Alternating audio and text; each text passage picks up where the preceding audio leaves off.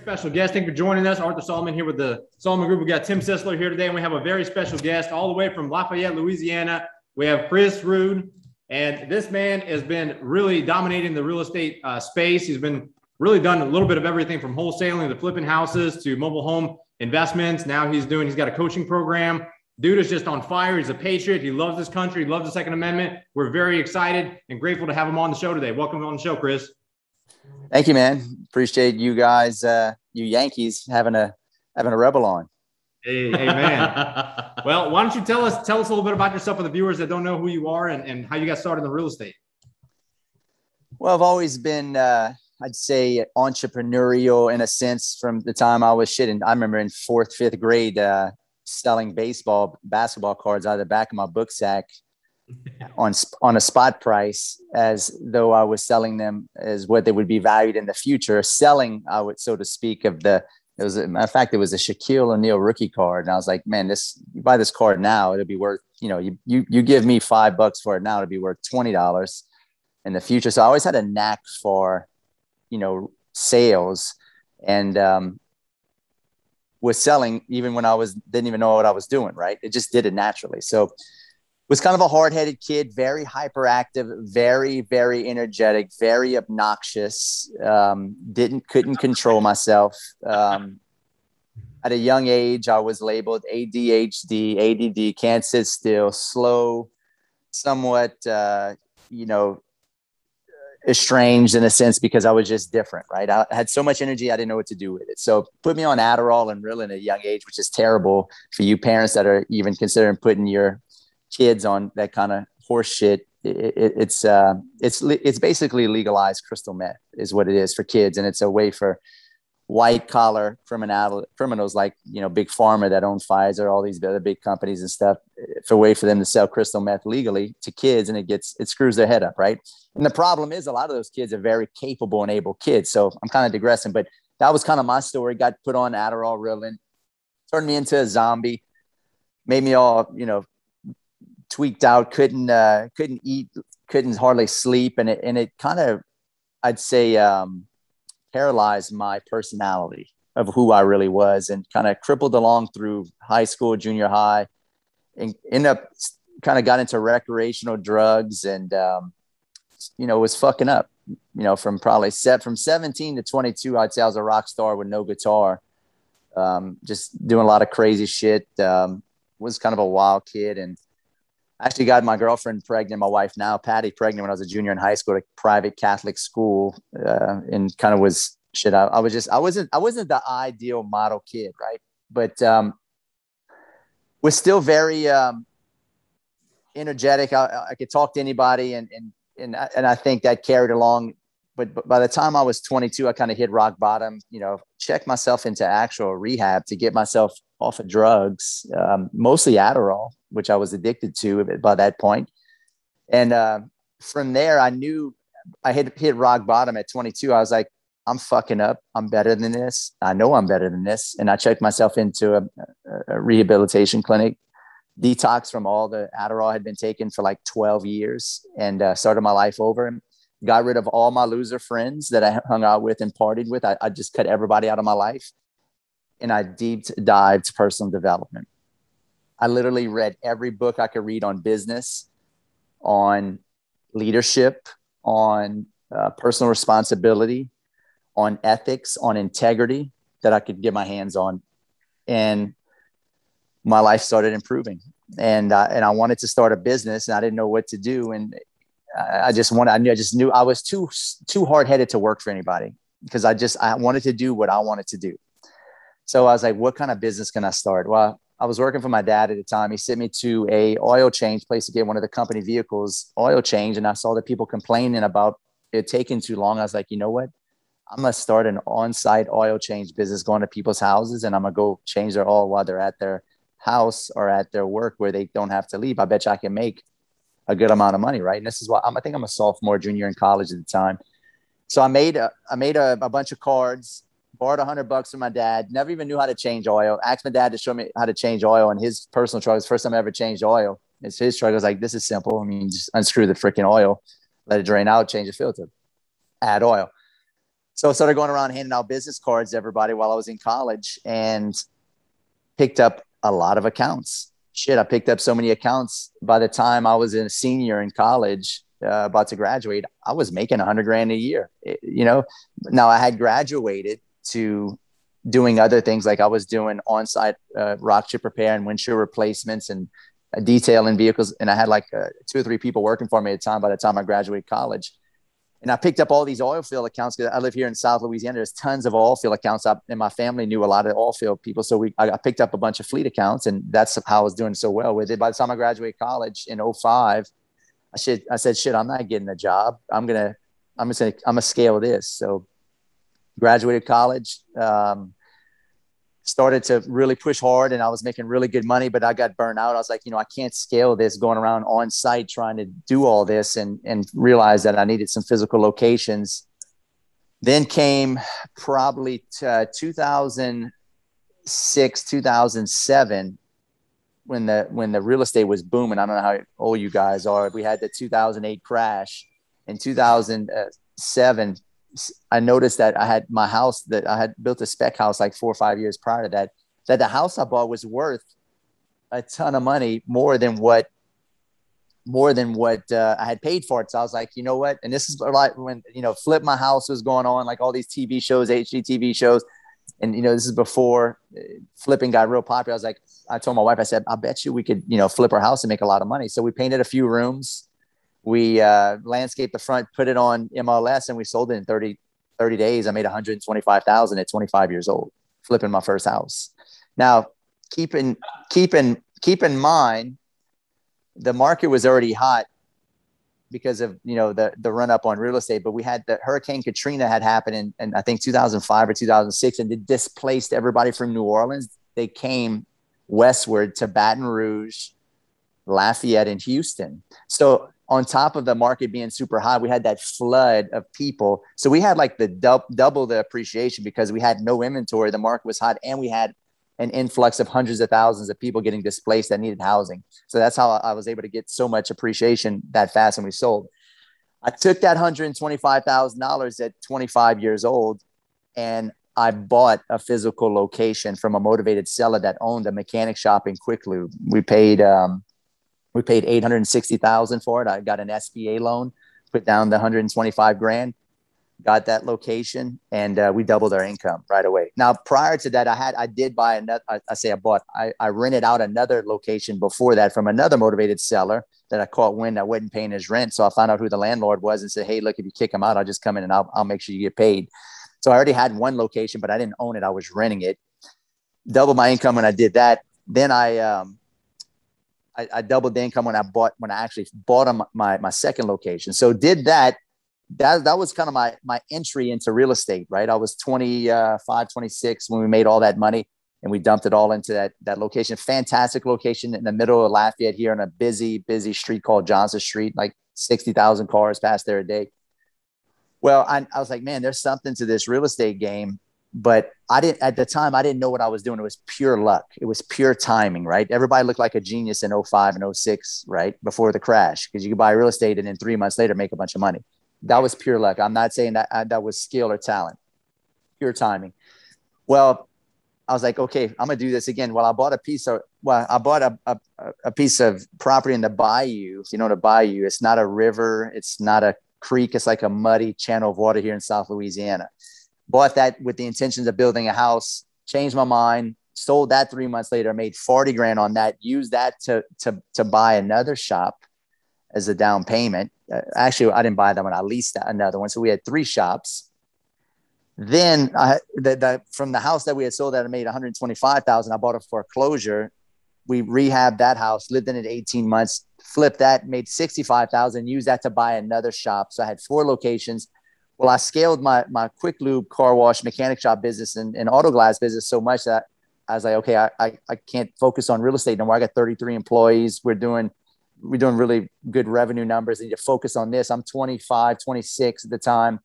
We're probably, you know, I'm, I'm, I'm probably making, you know, 350, 400,000 a year as a 25, 26 year old. I'm like, shit, I, I need to focus on this.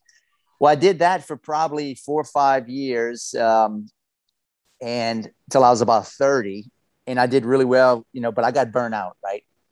I was having babies at the same time. Uh, and I was working six days a week. My wife was complaining, you know, saying "Look, uh, you, you're knocking me up every other year and I'm, you working every day and, and I'm stuck with all these babies at home, even on Saturdays. um, so I think we had three, four kids by that time. Well, I knocked her up for the fifth time. She almost had a nervous breakdown. And because she was like, yeah, I, I can't do this no more. And you're going to have to change careers. Well, by the grace of God, kind of by chance, I got forced into changing careers anyway because 2014 came. And now, for you guys that don't know what what's the significance of 2014, our our 2008 in South Louisiana was our was our um, our 2008 was our 2014, meaning that in 2014 the oil field collapsed. Because in 2008 we didn't we didn't have that like huge huge crash here in the south because we, we were heavily dependent on oil and gas and oil field boomed during the 08 crisis the housing crisis. Mm-hmm. So but in 2014 we oil went from $128 a barrel to $28 a barrel and we lost thousands of jobs. And by that time i had a massive amount of fleet accounts from the oil field and we started losing massive amounts of revenue. In addition to that, I had bought up. I had, you know, I had like four or five years had passed since I had bought all those shops, and I had since then I got back into real estate and I bought about three million dollars worth of single family homes. But at the time, I still didn't know what I was doing because I wasn't going direct to seller. I didn't know about the wholesale game yet, about you know direct to seller marketing, getting heavily discounted properties for motivated sellers. I was just making 10, 20 offers on MLS with a realtor until I found something that stick and was buying something for 80 to 85 cents on the dollar, which was, you know, marginal at best.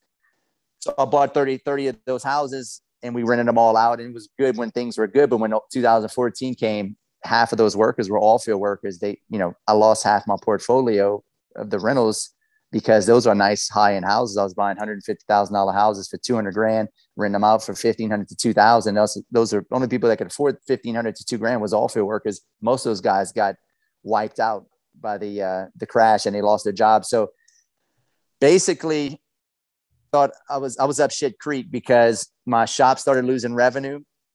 Um, all of our all field accounts were either going bankrupt or moving to Texas. And then all of the rentals I had bought were about half of them quit paying me.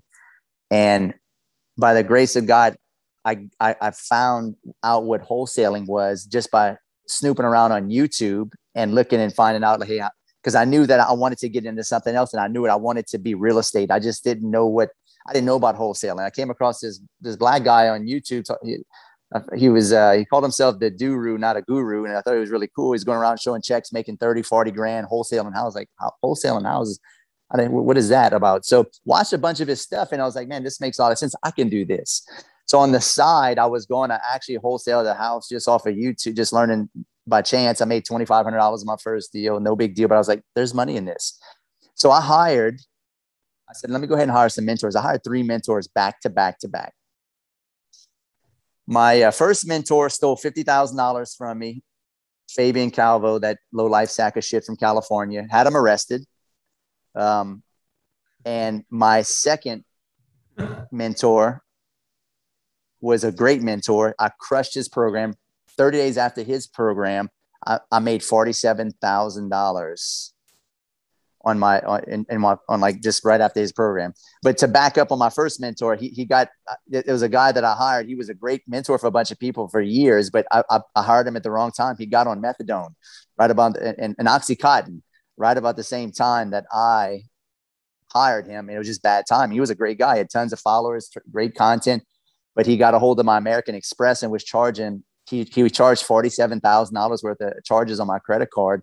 And it took a year before my CPA caught it because he was just charging 500 here, a thousand there. And it was on my company card from my, uh, my quick lubes. And I never caught it until a year later. Got most of that money back, had him arrested. He, he no longer is in the business, obviously, but so be careful who you hire, right? You never know. But this, the second guy I hired was the great guy, taught me a lot. I crushed his program, freaking crushed it. And I hired another guy, crushed his program. I was posting, you know, 30, $40,000 checks in the, in the Facebook group. I was, I was slaying it. But I come to find out, I was like, man, I'm in the wrong business. You know how many oil changes I got to do to make 30 grand? You know, I might have an hour or two hours of work in this deal. I made thirty thousand dollars. You know how many brake jobs, tune ups, oil change, and glass repairs I do to net thirty thousand dollars. I mean, I had 33 employees at the time, a lot of problems. You know, I'm dealing with, I'm not dealing exactly with Harvard graduates when you're dealing with car wash attendants, mechanics, quick lube attendant, and you're dealing with the general public. It's a tough, tough business, right? It'll wear on you. So a light bulb went off in my head. I'm like, dude, I'm working too hard. I need to focus all of my attention on real estate. So I, I went, I talked to all my managers in my four locations. I said, Hey, listen, I threw them the keys. I said, don't call me unless somebody dies. I'm focusing on this because I had made, I had made like, you know, I was making 30 or $40,000 a month, $50,000 a month wholesaling part time while still working in my shops. And I was in at the, at the time I was losing about 20 to, I started losing 20 to $30,000 a month between all of my stores and all of my rentals because the oil field had crashed and we were losing, we were losing all our fleet accounts. So about six months into that, I, I started off, so I was losing five, then 10, then 15. It got up to 25, 30 grand a month. And, but, but by the grace of God, I was, I started hustling, wholesaling and it was a, it was a perfect storm because wholesaling does really well and is inducive to an environment where the economy is not doing well because you have a lot of motivated sellers. So you had all everybody else losing their houses and calling me wanting to sell, you know, get rid of their property. So I was I had tons of leads, tons of motivated sellers, and I was wholesaling all the houses that were going into foreclosures, making a, you know, 40, 50, 60. I got up to making 80, 100 grand. I was covering all my losses. And that's when, once I got up to making 70, 80, 100 grand a month, I, I, I told my wife we sell all the shops. We put all the shops to sale, put all those single family homes that I had overpaid for, that I had barely any equity anymore because the market had pulled back about 20% and um, slowly sold off all our shops. Did well, and I had a nationwide franchise uh, big oil chain. Uh, it's called uh, not Jiffy Lube, but the other one. Um, anyway, one of the bigger name brands bought one of my shops, made a good amount of money on that deal. We 1031 exchanged it into a beach house in Destin, Florida. And then I was able to sell off the rest. I still got one. So I actually have one shop that's still losing like ten, twelve thousand dollars a month. I'm like nine hundred thousand dollars in the hole to that to that shop over the past seven years. But I'm, actually supposed to have a buyer for it, hopefully next couple weeks to, um, for that shop. But so basically uh, did all that, got out of the, got all of the shop business, got rid of all those, most of those single family homes. And then I did so well in those coaching programs. I was posting checks and then I had all the students of the two mentors I had hired inbox me. Hey man, I see how well you're doing. Can you help me? Well, I was helping all those, uh, those guys. I was like, oh, I, I, man, shit, I'm, I'm, I'm doing my coach's job. Well, my coach asked me to go work in their sales department part-time because he saw that I was good at sales. So I started working for two of my mentors in their sales department, enrolling students for them. So I got to see the back end of a sales department on the coaching side for real estate. I started selling. I was making 10, 12 a grand a month, working an hour a day, two hours, taking some of their calls, just enrolling their students. And I was wholesaling. Okay, puppers, get down. Uh, and I was wholesaling. So, I, so I was like, shit, um, why am I making these coaches all these this money? I, I was like, I, they're they're asking. I'm enrolling them, and they're still inboxing me on the side, asking for help. On the shit, I'm to start my own coaching company, right? So I started my own coaching company, and then um, right around that time, I forget it was about 2015 or 16. I heard about this, or 2014. I heard about this guy named Grant Cardone because he was from my neck of the woods here in South Louisiana. He was from Lake Charles, about an hour away, and we actually had some mutual friends that we knew. So I started following him. Read, I read his 10x book, and um, and and I was like, man, this guy's uh, he's a coon ass just like me, right? And um, I, am gonna I, I, I, like this guy. Sounds like me, kind of. And he, has got uh, a lot of the same values and, and, beliefs. Where he, I heard he was putting on this thing called the 10x Growth Con. This is the very first one he put on in Miami. So me and my wife went. Sat in the front row, got the most expensive tickets. They were like twenty thousand dollars. I got to sit by Michael Jordan's mentor the whole time during the conference, uh, Tim Grover. Yeah, he's a beast, man. I love him. I just read his book, Winning. Yeah, yeah. I, I just ordered his book. Matter of fact, I got it on my uh, my uh, desk right here to read next. And um, I got to sit by him for two days and, and network. And I was like, I was I was blown away, man. I was like, frick, this is like the most badass mastermind conference I've ever went to. Well, after the conference, um, went to Grant's office and, and started telling him what I was what I was doing with wholesaling. He was he was really excited. He's like, man, this he goes, I do apartments. I ain't never even heard of wholesaling. He goes, you need to you need to teach this on my platform to my followers. I think it would give them a lot of value. So um, got hooked up with him, did a couple interviews with him at his office, and started putting out content in, in partnership with him on wholesaling. and uh, that, that kind of blew up into a you know a, lot of followers and people started following me on the wholesaling side and started teaching content there and coaching kind of blew up and then from there i started wholesaling and i got a bunch of students started teaching them and then i was taking the, the best students out of my program all the studs and i was partnering with them and that's how i scaled my wholesaling and flipping business so throughout the south and well, now we're nationwide and I have all these partners and you know we're flipping wholesaling across the whole us and then i started taking all that cash and um, wanted to dump it into something. And I was super careful about what I wanted to dump my money into because I got hammered with single family homes then when I had bought from, you know, back in, in, when I was in my early 30s. And I was like, I want to be ultra careful. Well, about four and a half years ago, I read an article by Warren Buffett and he said, mobile homes are going to be the wave of the future because they're the last vestiges of affordable housing. And that made a lot of sense. And he named out all the things, right? He named out why.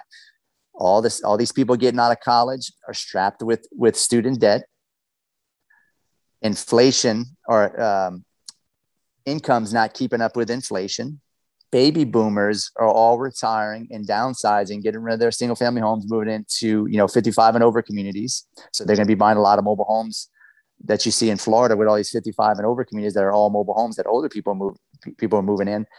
Um, still we talked about student debt. There's like uh, 2.3 trillion dollars worth of student debt that, that can't be paid off. And, and the average income of these people getting out of college they can't afford a 250 or even 150 thousand dollar house.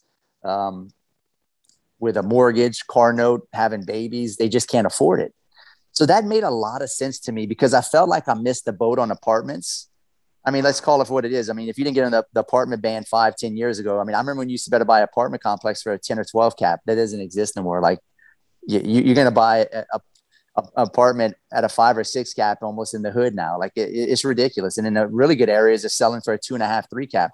That just doesn't excite me. So for me, that made a lot of sense. And I was like, man, I see mobile home parks all over the place here in South Louisiana. So started telling people, hey, I want to. I started talking to real estate. If you see a mobile home park, uh, or actually, I take that back. But it, it was funny when I started putting my attention on mobile home parks. I had a realtor just by chance, like I think maybe a month or two later, bring me a mobile home park. Say, hey man, I, don't know. I know you buy houses and you're, you know, you're doing real estate. He goes, but I have nobody I didn't even know that would want to buy this. It's a 24 year mobile home in Lafayette. Parents had died and gave it to the kids. They don't have anything to do with it. When look at it, I was like, man, it's crazy. I just read that article about Warren Buffett and I kind of want to get into mobile homes. You know, what's the chances of this? Well, I look at it, it's priced at 405. It's getting $7,800 a month in rent and the rents were like at 450 500 super low average rent that area is like 650 700 and they were missing like seven trailers out of the 24 units that you can put trailers in and for me i'd always get leads through my wholesaling business of these mobile homes to be moved that i had no use for because who wants to buy just a mobile home without the land i said i bet you if i buy this mobile home park I could use the empty spots and haul in trailers that I get from my wholesaling business of people that are wanting to sell the trailers to be moved. And I could buy these trailers for pennies on the dollar. And sure enough, so I said, you know what? I'm gonna buy this mobile home park. So I bought the mobile home park, started rehabbing it, raising the rents, and I, and all the, the leads that would come through for, for mobile homes to be moved. I was buying mobile homes for fifteen hundred to twenty five hundred dollars, moving them for another two grand, setting them up for another three grand and putting another two grand into them. I was into them for like 10, 12 grand and I would get 700 and 750 bucks a month in rent. And I was yeah. like, dude, if, if I, if I keep doing this, like this is crazy cash flow. So finished rehabbing that park. I took the rents from 7,200 right now. That park gets about 15, seven right now and I and I put maybe one hundred twenty thousand dollars in that park. I'm all in that park five hundred and twenty five thousand. I don't owe that now. I mean, I put debt on it. I probably owe like three fifty on it. But that park generates fifteen seven. So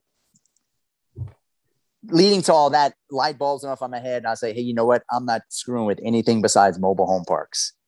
So I just put my head down and I bought up as many mobile home parks as I could, and you know, here I sit, you know, four years later, we, we own about 350 units. Um, I'm not saying I don't buy single family homes, uh, but we, we, we focus, or if, if I am going to buy a single family home, it's going to be a short-term vacation rental on, on a piece of water, on a good piece of real estate on the water, because the Airbnb, it makes a lot of sense. We can make that cash over really well. So we focus mainly on mobile home parks right now, and obviously wholesaling and uh, flipping nationwide. We take all that cash that we generate, and we we take all our active income and we just shove it into passive income via mobile homes and mobile home parks.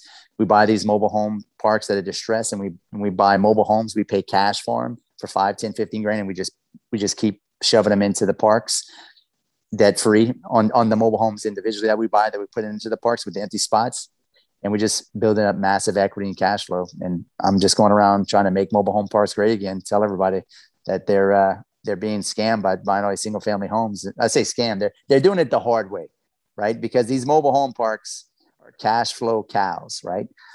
I, everybody's like, well, Chris, that's that's trailer park trash. No, man, it's trailer park cash. I can buy a, a mobile home for 10 grand and get 800 bucks a month for it and you're buying a hundred thousand dollar house or say maybe even a, a an eighty eighty thousand dollar house getting a thousand well who's making more money? The guy that paid 10 grand or 15 grand getting 800 or the guy that that paid eight, 80,000 that's getting 800 to a thousand. So it's uh, it just makes sense right? It makes sense you know financially from a cash flow perspective and um yeah that's that's kind of where my journey there's a 50 foot view for the past kind of ramble there for 20 minutes but Hey, it's all right, man. It's a hell of a story. Uh, I mean, right. there, there, was like ups and downs and stuff. That was awesome. You got a really cool backstory. I love it. Um, but I, I, wanted to kind of touch on a couple things you just went over. Um, you know, your coaching program.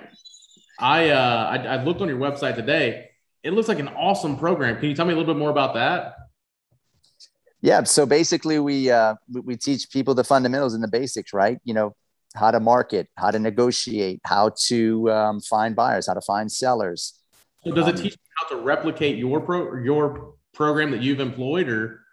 Well i mean yes and no. I mean there's levels and, and gradient scales of real estate investing just like there is gradient scales of learning and, and you go to high school right? I don't try to teach people nationwide wholesaling if they're just getting started right? Or even regional wholesaling and flipping.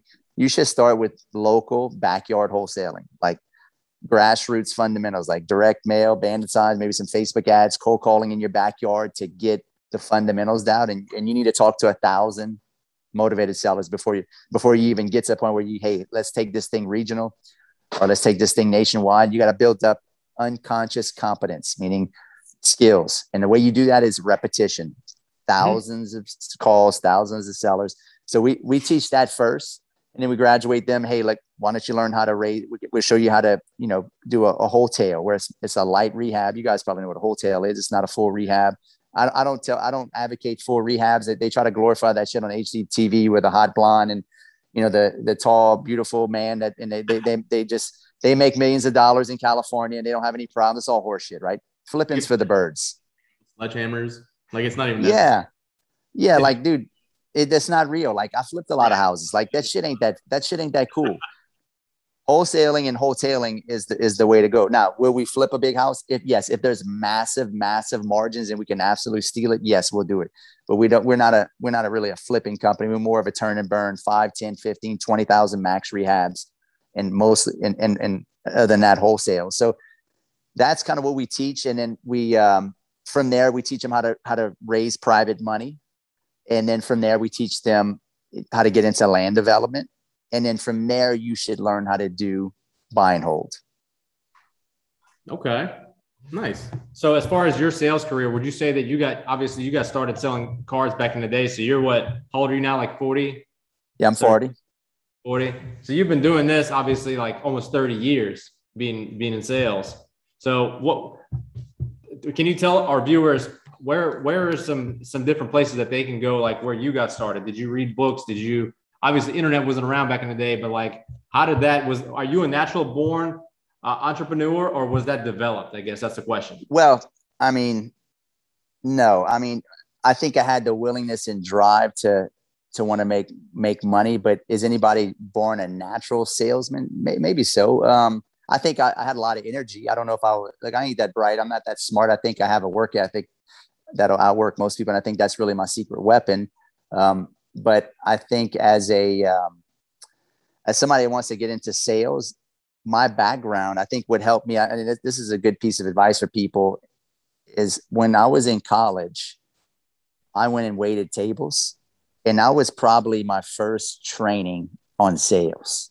I think waiting tables, I think every kid should learn how to wait tables. It forces you to communicate. It forces you to deliver service. It forces you to, to um, serve people at a high level. And I think that was the, I mean, that was, I mean, I, I went, I, I worked at Outback Steakhouse for two years in college.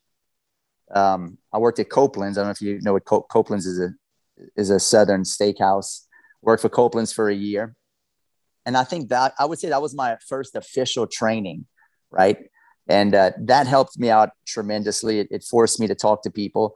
Um, shit, I mean, my communication class in college, I think I almost flunked it. I had to get up and speak in front of people. I, you know, I was so nervous talking, doing a presentation that uh, almost threw up. You know, and, and it, it, So, am I a born natural speaker? Am I a born natural good communicator? No, I think it's. Um, I think it's it's pursued, it's learned, it, it's it's honed in, it's a skill like anything else. Are people more outwardly energetic and outwardly, you know, overt than most people? Sure. You know, there's a lot of people that are introverts. I'm definitely not an introvert. Um, but as far as sales skills, I mean, yeah, I mean, you, you, there's tons of uh, ways to learn how to sell. I, I, I, think I honestly say that that that was that was my bedrock. Waiting tables, as as, as stupid as that sounds, no, it makes complete sense, man. I, I it, it you also get rewarded for that good customer service. You get rewarded for building those relationships with tips. You know, exactly. The better you do, the more you get paid. You know, it's, yep. it's pretty simple, but yeah, it's definitely someplace where everybody should start. You know, that's your first step in actually earning. I don't know your surplus. You know, because there's that minimum wage set for some reason already. Now, how much more can you make just by being kind, just by doing a good job. You know, you're going to find right. out. And, and I think over and I think over time you just you de- you get better and better at sales. You develop your own you know you, you take and steal from other people's techniques and you kind of build in your own way of doing it. I don't think there's one set way. I think it's based on your personality. I think to be a really good salesman, you know, I'm 40 years old now. I've got a lot of sales experience. I've started a lot of businesses, good, bad, ugly. Some really did well, some didn't do well. I think sales boils down to two things. I think it's the ability to not sound like you're a salesman and to have good intentions, right? When you're trying to, if, if you've got good intentions, people, we're, we're you know, we're, we're a feely, touchy kind of species, right? We, we feel people's intention. You know, when somebody's been a slimy salesperson, like I think the, the way to sell is to not try to sell, right? And not put, put any pressure. I'm not a high pressure salesman. I don't think that high pressure shit works I think it just pushes people away. You offer an opportunity and you offer them the benefits and you make them make a decision. And when you allow them to make the decision themselves, they want to do business with you. You force them to make a decision. It's like chasing a dog. You chase a dog, it runs away. You walk away from it, it'll come back to you. And you have, and if you have good intentions, people feel intentions. I'm huge on intention. I'm a very intentional guy. Everything I do has meaning. Everything I do, I do has an intention behind it. And if you are very intentional, with the way you move, the way you speak, and the way you act, people will naturally gravitate to you and want to do business with you. 100%. Absolutely. That's good advice right there.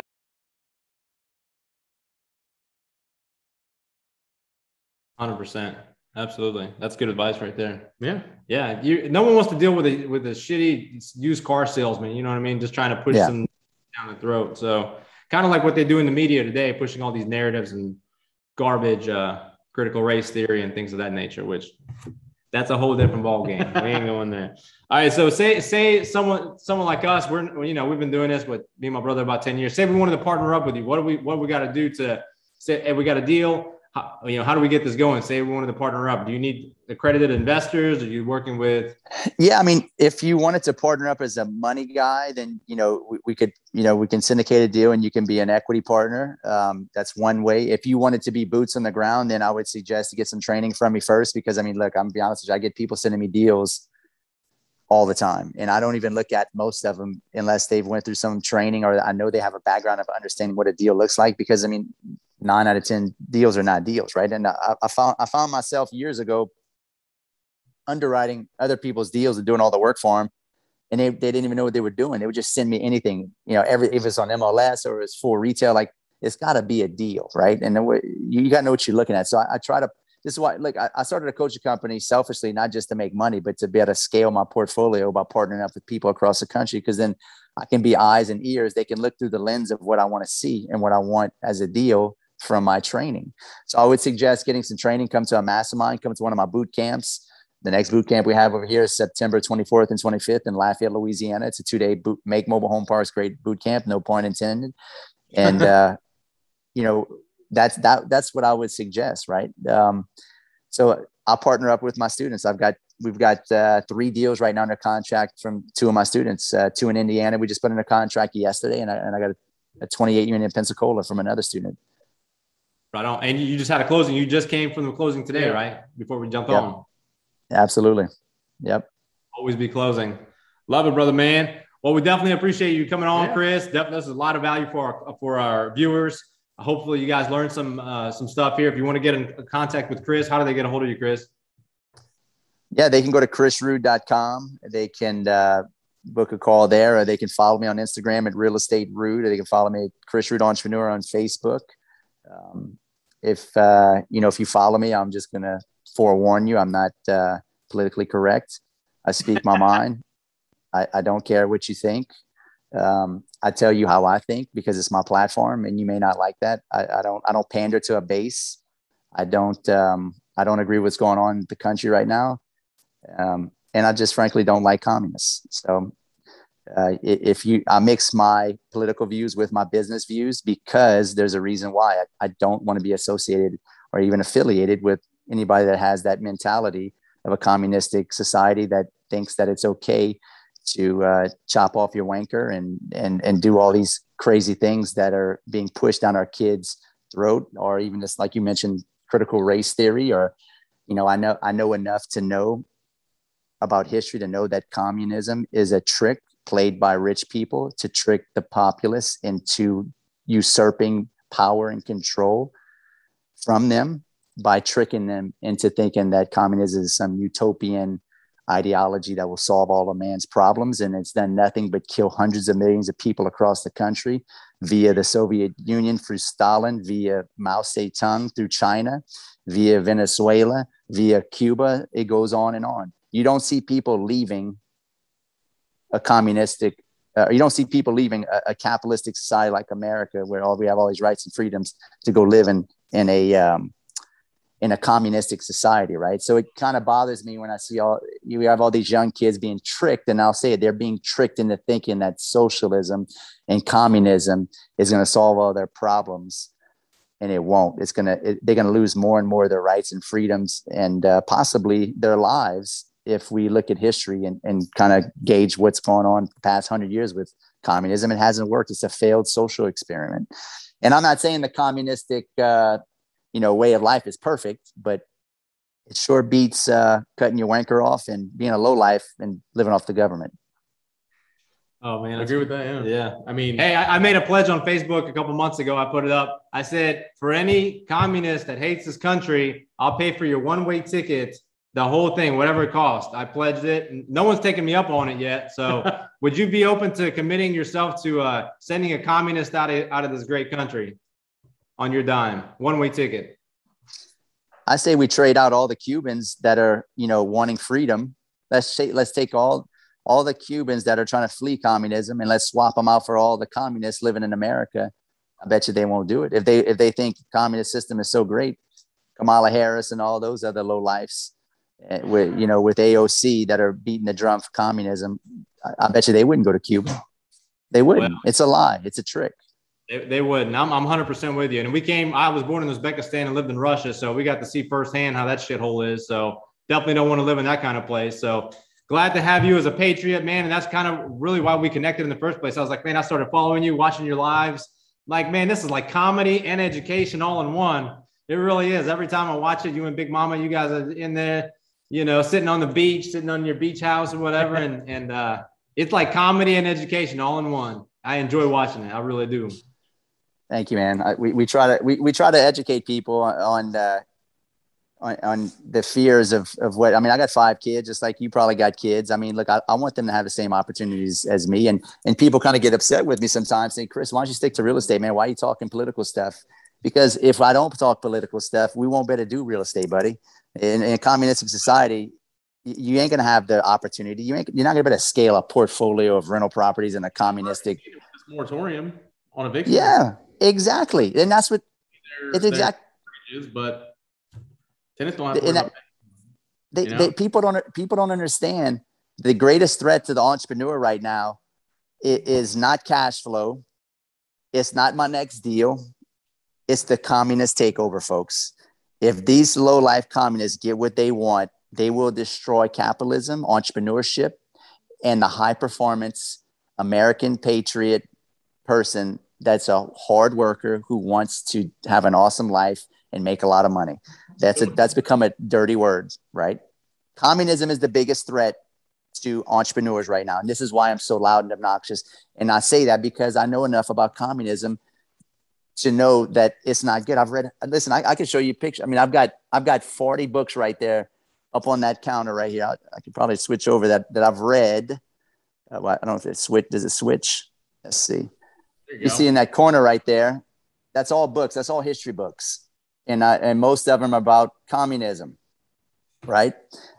And I've read enough books to know that that's not that's not what you want to have in a free and uh, capitalistic society. America is an idea, and it was an idea to to have personal liberty, freedom, and rights, and, and the pursuit of happiness. And, and communism takes all that away from you and tries to force what they think their ideal scene of happiness is, and it's a it's a utopian nightmare of everybody has a little so that nobody has a lot. Yeah, I, mean, I don't want to accept average. You know, I always want to pursue excellence, and I, I feel like through communism and socialism, you have to settle for average because that's all everybody is going to get. So. Yep. It, di- it disincentivizes people like me and you from even working, right? You, you, cause you can't, no matter how hard you work, you're not, you're not rewarded for the fruits of your labor. There, there's a ceiling. You can only go so far, right? Yeah. I, so. I, I've got, I've got a buddy I know from uh, from China. I won't mention his name, but he's a. You, if I told you his name, you probably know him.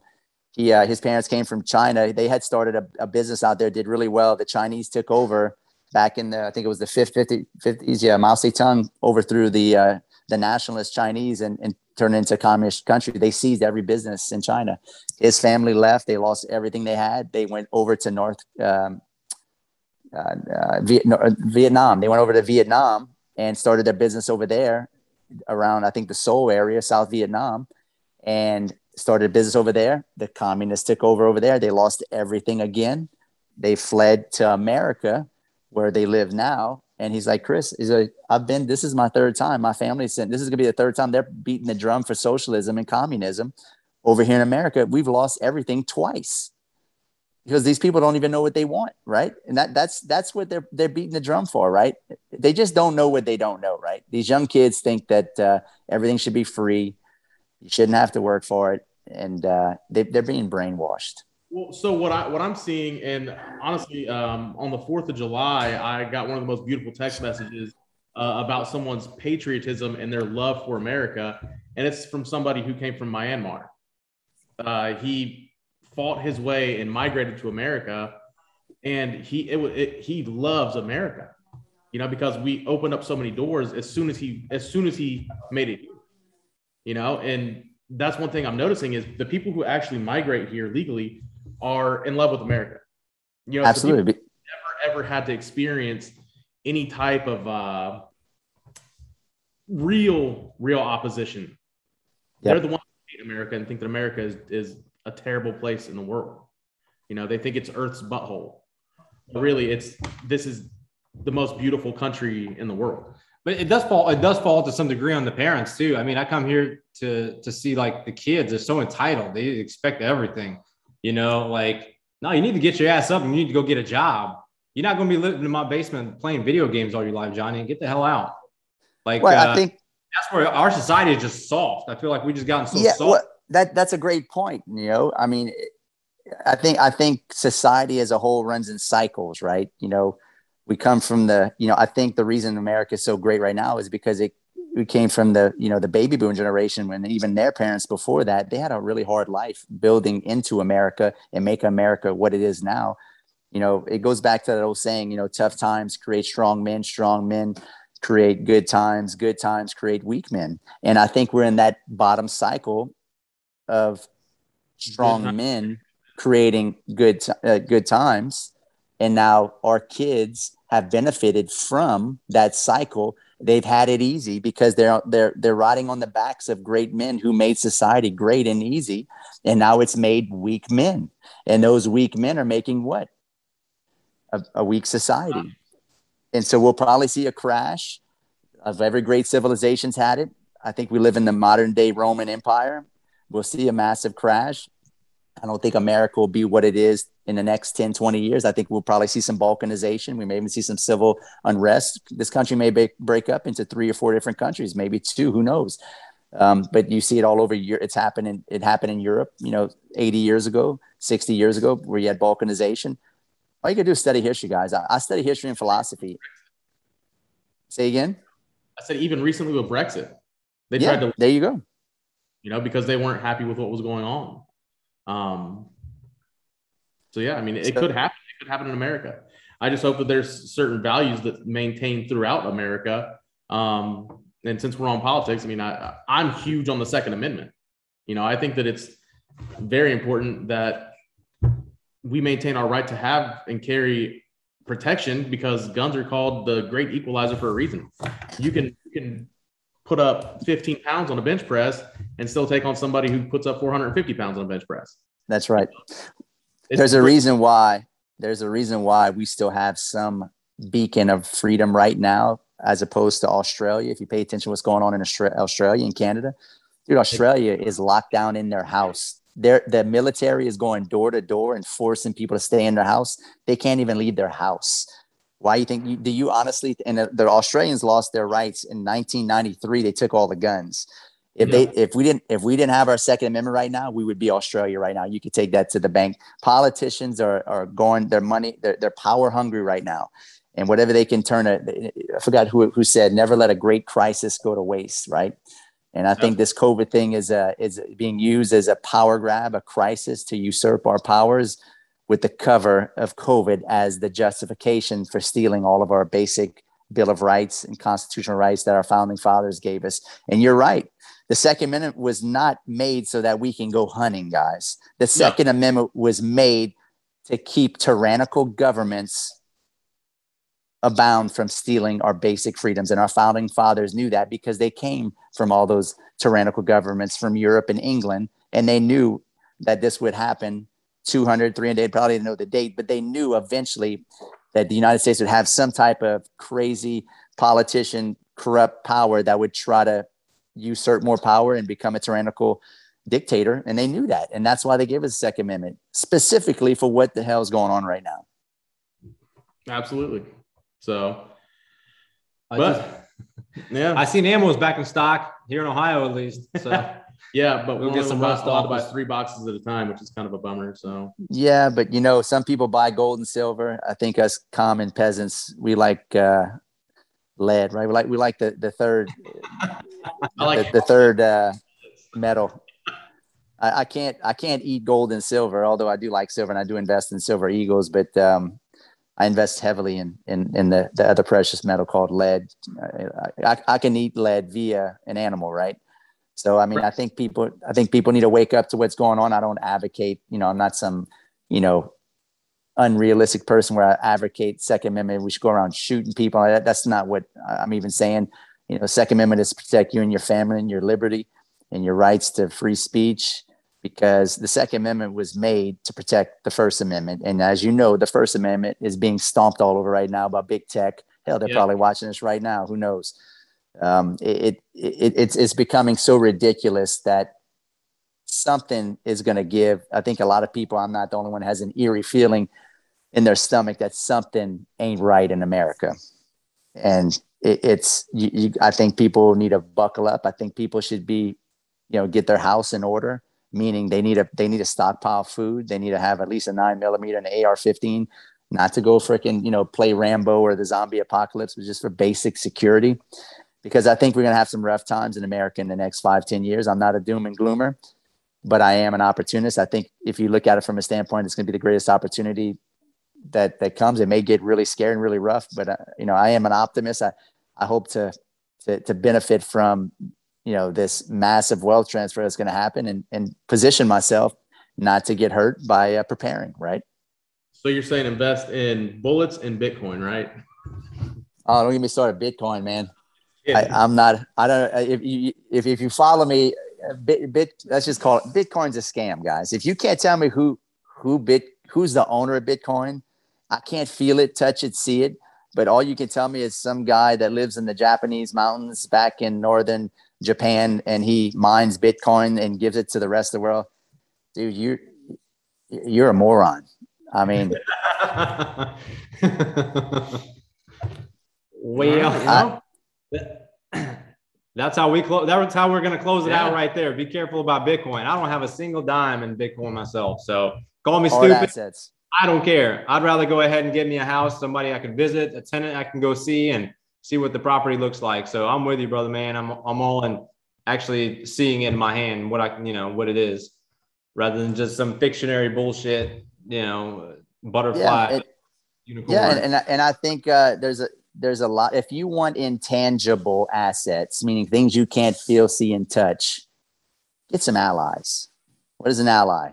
somebody that exchanges value with. You can't really see value in a sense. An ally's got your back. An ally helps you make money. An ally maybe helps you with advice. An ally, somebody that doesn't bullshit you or lie to you. That's what your friends do. Your friends, your friends are lying to you. Your friends are keeping you from taking your life to the next level. Your friends will sit there and get together with you and barbecue and drink a six pack and lie to each other about the glory days and you know fight and argue over who's rookie of the year they, they know the statistics of every baseball player and football player and college player but they, they, they can't hardly pay their rent. They pay more attention to the statistics of, of other people than they don't even know their own statistics in life right? They don't know how much money they're making. So that's what a friend does right? They what's the byproduct of a friend? I don't have friends guys. Like i i, I don't have friends. I don't i don't hang out. I don't chill I don't smoke weed with people. I don't drink, you know, I don't do all that horse. It's a waste of time, right? If I'm going to hang out and chill, there's four things that uh, constitute, you know, me spending my time or intention with somebody. And that's, uh, for one, you either come from my body. Two, you're having sex with me. And thankfully for Big Mama Ruth, she's the only person I have sex with. Three, they're giving me value. Or four, they're helping me make money. Otherwise, I ain't hanging out with you. And I don't care about you. I don't care about the your dog or your aunt. Your, I'm not into pleasantries. I don't. I don't sit there and just talk, get together and talk. Like there's got to you got to live an intentional life and live a life of increased value, right? So that's the difference between an ally and a friend. A friend will give you a hangover and bullshit you and, and lie to you. An ally will help increase the value of your life, your family's life, help you make money, and tell you the truth. And that's what I surround myself with. And that's why I go to masterminds. That's why I hire mentors. And that's why, like, for instance, you guys are my new allies, right? You're helping me promote my brand. There's a value exchange. I'm coming over here giving value for your audience. You're giving me a platform to better communicate with your audience. There's an exchange of value. Therefore, we're allies. That's what a true friend is. A true friend isn't somebody you get together and smoke, you know, smoke weed with, waste time with, waste time with, right? So it, that's a true. If you want to get into Bitcoin, get rid of all your Bitcoin and start finding people, finding allies. Where you find those allies are masterminds, meetups, because it, it, attracts a high quality caliber person. I think the highest quality people on the planet go to masterminds because it costs money. There's a barrier to entry. So this is a great conversation, and I'm I know we're pushing the limits, but uh, I don't know if maybe we should bring you back on for another one. But I, I really wanted to ask you about your goals and where you see yourself where you see your business going in the next 10 years and, and what do you need to help get you there? More allies. Okay. That's all I need. I mean, I'm scaling my. I figured we could transition into that because I, that was a great. Yeah, man, I, I'm good. I, I got time. If you got time, we can keep rolling this. It's good. I got time. yeah. I mean, it, you know, for me, I, I, I mean, it, they always say you, you, you know your net worth is your network and all that, and I, I mean it's kind of cliche, but it's it's no bullshit. I mean, it goes back to you know who's got the most allies and whoever's got the most allies wins, right? The right. reason the re- the reason why people win wars, World War One and World War Two, is not necessarily, you know, who's got the best weapons. Look at the Germans during World War Two and even World War One. They had the most sophisticated technology as far as weaponry, most sophisticated tanks, bombs. They had the, their their soldiers are better trained. I mean, it took four superpowers just to take down Germany because they had the most ruthless, most sophisticated army on the planet. But what took them down? they got out allied, meaning they didn't have as many allies. They got beat by sheer numbers. They had Russia, England, Canada, Australia, and the United States all around them. And they, they just, so whoever went, whoever has the most allies wins. Now, that doesn't mean you should have friends with a ton of people. I, I don't, I don't want to be friends with a bunch of people because a good ally is rare and valuable, and people that are rare and valuable are few and far between. So I just I look for the highest quality people on the planet. A lot of those people come through my coaching program that I, that I you know that I vet. They start doing well on my program, and then we partner up and we become allies. And I can scale my portfolio. They they lean on me, I lean on them. We both exchanging value because we're helping each other make money, and that's how I see myself in the future. I'm I'm finding the best quality people on the planet, partnering up with them and exchanging value. And that's how I'm going to, I'm only one man. I can only do so much. Right. I mean, but if I've got 20 people across the US that are partnering with me, helping me buy assets and I'm helping them buy assets, I'm going to win because I got the most allies. That's what I'm talking about. And even so, so you were just talking about hiring people. Um, what, what qualities do you look for when you are hiring somebody? Do you look for someone who can fit um, fit really well with your group of allies, or do you look for someone who can just get the job done? I mean, people that work well, there's different. I have people that my partners don't really work for me. Like all the all of my students are partners. They're not, you know, they're, they're not employees. They're, yeah, they're, they're they're more JV partners than they are employees. My now my employees that work in my office here in Lafayette. I mean, those those are just those are guys and girls that are they get shit done, right? You know, they're just they're I'm not good at doing paperwork. I ain't that smart. I can't do QuickBooks. You know, I can hardly fill out a contract or send an email. But I, what I know how to do is, you know, talk to a motivated seller and negotiate a deal, underwrite a mobile home park, or close the deal. Right? That's what I'm good at. I stay in my lane, and I just I get I get a really good team behind me, and, and I think for a lot of people that maybe want to do the same thing I'm doing, that their first hire should be a badass personal assistant. I've been having the same personal assistant for 15 years. She's a freaking She's been with me for 15 years, and she has uh, been trained on how to do everything in the business. And she she was able to take away all the bullshit out of my life that that I don't want to do. Right, and all I do all day is look at deals that I want to buy, and do things that are you know high value activities that make me a lot of money. How do you how do you retain someone for 15 years? Obviously, the pay is probably an important factor, but other than that, there's got to be something more than just the pay. What two things? You, two things, and you'd be like, "That's all you. That's all you think with," and this is all I think with. It's a careful balance of freedoms and barriers. A, re, a person quits because either they have too much freedom in their job, and they end up getting lost because they don't know what to do, or they have too many barriers, meaning they're getting squeezed, like we're getting squeezed right now by the communists we're trying to we're losing our freedoms because they're putting up too many barriers. When you have a careful balance of freedoms and barriers meaning clear defined goals and expectations you put them in a box and you define clear expectations. This is where we're going. This is how you're going to be involved. This is how you're going to benefit. That gives them in their mind parameters that they can think with and it's something they can push up against. Now if they have too many barriers and not enough freedoms they'll get overwhelmed. So you, it's a careful balancing act of freedoms and barriers. And I would say a tertiary thing is the overall vision and goal of where the company's going as a whole and how they're included and how they're going to benefit from what they're doing working for you. Okay, interesting. So you didn't even mention pay at all. You you focused on barriers and I, I mean, as far as obviously in today's society where people are incentivized by the government to not even show right. up for work, you know, how what are you using to incentivize people to you know to join the team? Obviously as you keep growing next two three four five years how do you bring people on? Like what what what are, what are the things what are the benefits that they'll receive as a part of working with you? Obviously education knowledge wisdom stuff like that. How important would you say pay is to somebody? Yeah i mean it, i mean it's it's very important but i think a lot of people overly i mean for me i'm all about pay. Like i'm a money guy. Like i like i like the game of money. A lot of people want more freedom. So I got, for instance, I got a lead maintenance guy that works for me. You know, he could probably go make more money offshore, but it, matter of fact, we had this conversation a couple days ago. But he's like, I don't want to because I wouldn't be with my family. And he goes, I enjoy working for you because you give me a lot of freedom. Yeah, I don't make. Yeah, I can go away across shore and make one hundred fifty thousand dollars a year. He goes, but that's not as important to me as my freedom. So you got to find out what's important to that person. So uh, it's a careful balancing act of, of, like I said, it's freedoms and barriers. And the pay comes with the amount of responsibility they take. It the more responsibility they take on, the more money they make. It's a direct correlation. I can't pay somebody that's uh, putting in QuickBooks, you know, data entries, hundred thousand dollars a year. That's not a high responsibility job. But you know, somebody that's working leads and closing deals and making a, you know, making the company fifty grand a month in wholesale transactions, that's a high value, high responsibility. Well, let me back up too. Not even just that. I think for somebody that's watching this that wants to make a lot of money, I think it's communication skills, right? Whoever has the best communication skills makes the most money, right?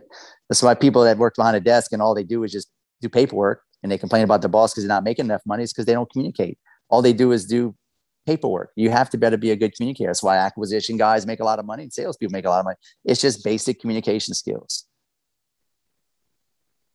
Do you you employ any VAs now, or is everything here in the United everything's, States? Everything's in the United States. I don't believe in VAs from out of the country. I, I, I don't. I mean, I know people that, and maybe I don't know enough about that to even understand that, but I don't employ any VAs. All of our girls work in the office are from the states and live locally. Huh. Like locally in Lafayette, or just yes. locally? No way. Nice. Yep. Look at that, keeping the money, keeping the money close by. Are they? Would they consider themselves coon ass as well? Absolutely. We don't so, hire anybody but coon asses. Excellent. And I know that's a badge of honor. You know, it's no insults or anything. What does that mean? You got. No. Can you, what, what, what, you know what? I had a student ask me that the other day, like, "Hey, Chris, you mind if I ask you this question?" Yeah, man. What's up? And he said the same thing. He's like, "This is not, you know, a shot at you, but what is a coon ass?" And I said, "Well, a coon ass, and I had to call my dad to confirm, right? Because my dad's a typical, you know, he's a coon ass, right? Right. He's a he's a backwoods Southern boy, born in Mississippi, raised in New Orleans, moved to Louisiana, and he he hunts and he could live off the land. He you know you, he could be in the middle of a swamp and his uh his house you know his uh his motorboat breaks down and and he he would he could get duct tape, a pair of scissors, and a pencil and fix it, and that's no kidding. Right. My dad, Char- my dad, Charlie Rood, is like the modern day MacGyver. Right. He just he just born that way, and that and I would say a coon ass, you know, is just somebody that's from South Louisiana. It's very yeah, and this is just keen to just South Louisiana, mostly the Lafayette, Acadian area where I live. It's basically a um, it's basically a person that is culturalized in the Cajun ways of living off the land. Very and yeah, living off the land, family oriented man, hardworking, very Southern values of, uh, you know, and now let me back up even further behind that. How did they get the name coon ass? From what? And this, and this may be folklore. This may not even be true, but my dad told me because I had you guys, you know, I mean, I had another guy that was a, a student of mine asked the same thing and had that call my dad. I was like, what is it? I, gave you my definition of a coon ass, right?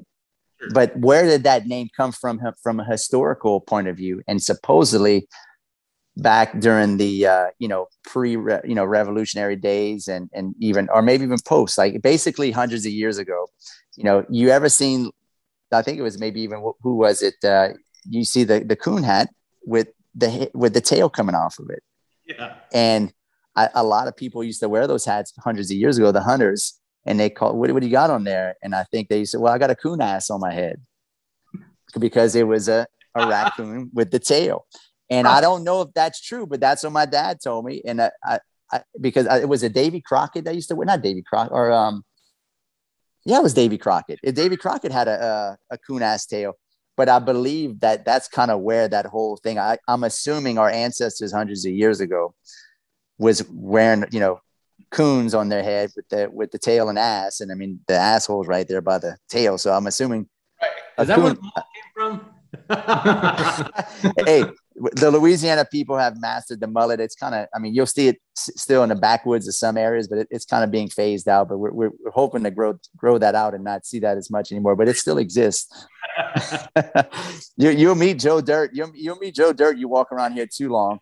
the real life Joe Dirt. Well, we'll have to come. We'll come to come visit you, brother, man. I've got my daughter. She's going to be born in just a couple weeks, so I'm tying up next couple weeks. Won't be able to join you, but I definitely want to come join you, man. Come check you out. Come join a mastermind with you, And uh, man, we just really appreciate you uh, coming on today, absolutely. spending some time with us, adding so Good much time. value for our viewers. And uh, we hope to have you on again in the future. Likewise. Yeah. I consider you guys new allies. Right on. Back at you. Appreciate that. All right, brother, man. It was good talking to you. Comrade. All right. Chris Rood. Rudd. I said that right, right? Rude or rude? Rude. Rude. He's, he's not rude, guys. He's very, very polite. That's right. Les les bon to rouler. That's right. all right, brother, man. Thank you for joining us. If you guys want to visit him, chrisrood.com, uh, find him on Facebook and all the other sites, and we'll see you on the next episode.